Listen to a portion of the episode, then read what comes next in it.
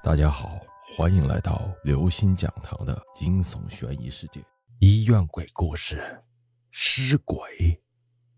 在我们的印象中，人死了，也就是身体的所有器官都失去了作用，才导致我们生命的流失。但今天我要讲的故事，也许有点匪夷所思，也许还有点恐怖。但是现实世界里确实存在着一种东西，就是尸鬼。所谓的尸鬼，简单的说，就是鬼魂借助人的身体，从而控制人的身体。也就是说，身体是你的，但是你依然死了，灵魂自然不是你的，也就是附身的鬼魂。这个说法可能听着有点类似于鬼上身。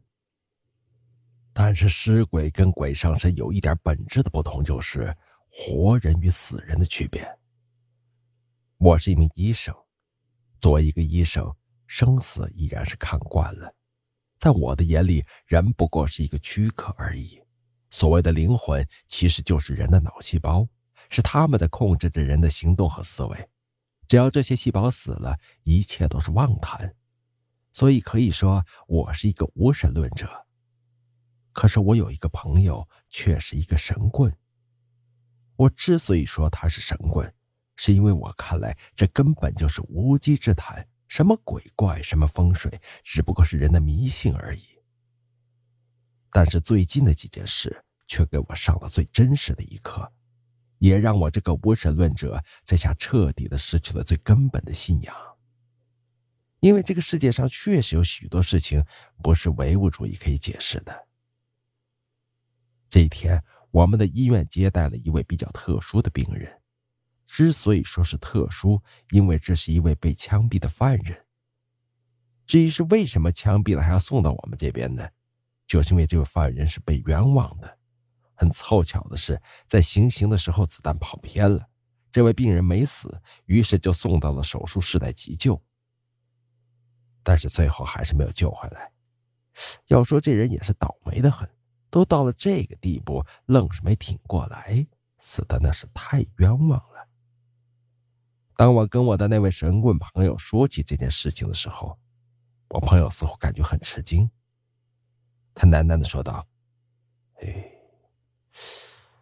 我说怎么感觉你最近精神不太好？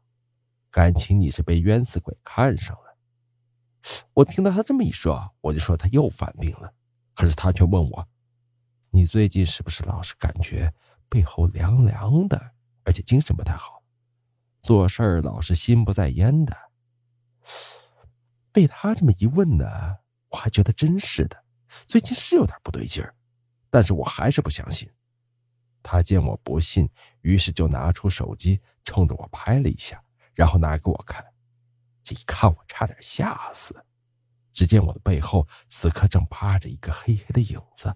这个影子的面目跟之前死掉那个病人很像，那个病人就是我主刀却没救活的那个犯人。此刻我的科学观念彻底的丧失了，我冷汗唰的一下子就下来了。我说最近怎么老是感觉背后发凉呢？原来有一个鬼趴在我的身上。我的朋友示意我不要说话，他忽然咬破舌头，二话不说就冲我身后喷了一颗血。只见原本空无一物的身后，此刻却好像有东西挡住了那颗血。只听到吱吱的声音过后，我感觉整个背上都轻松了许多。这时，我的朋友说：“好了，我把他赶走了，但是没有消灭他，恐怕还会出事。你把这个带在身上，他就应该不会靠近你了。”说着，就拿出一串佛珠挂在我脖子上。从此以后，我对他那可是言听计从。只要他说有古怪，那我肯定是信的。毕竟他救了我一命。但是事情还没有结束。就在那件事之后的几周，有一天我接到一个病人。那个病人的病情很奇怪，说是生病，但人却是活蹦乱跳的。要说没病吧，那家人又十分肯定，还拿出某医院的诊断书。我看到那是一张癌症的诊断书，哎，想着不可能啊！照着那诊断书上说的，这病人一个礼拜之前就应该死亡的，但是现在他却好好的站在我跟前我当时只能认为是那个医生误判了，就让病人在医院留院观察一段时间再说。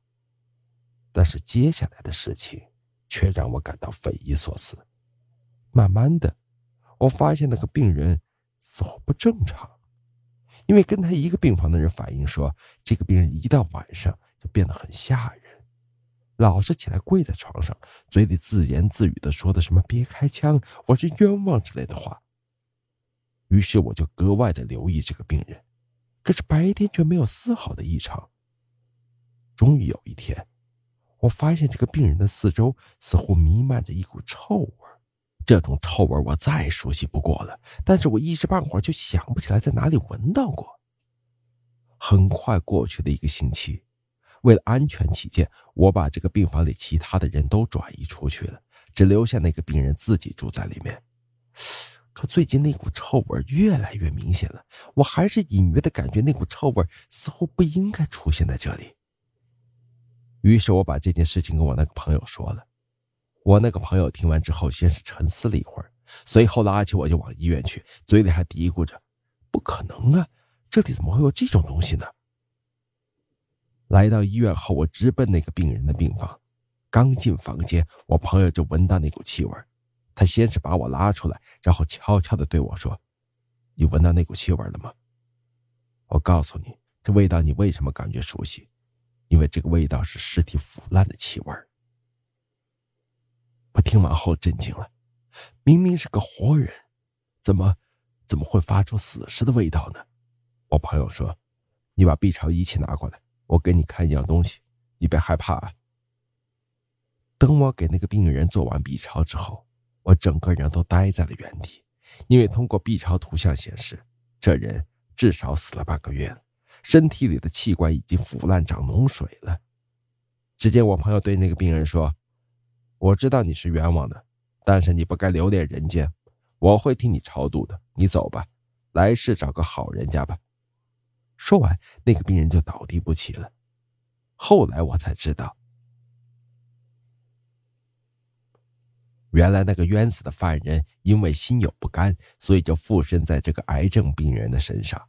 其实那个人半个月前就死了，身体一直在腐烂，所以才发出那股臭味每到午夜的时候，附身的鬼魂就会重复生前一刻的事情，于是就有人看到他跪在床上说：“我是冤枉的，别开枪”的那一幕。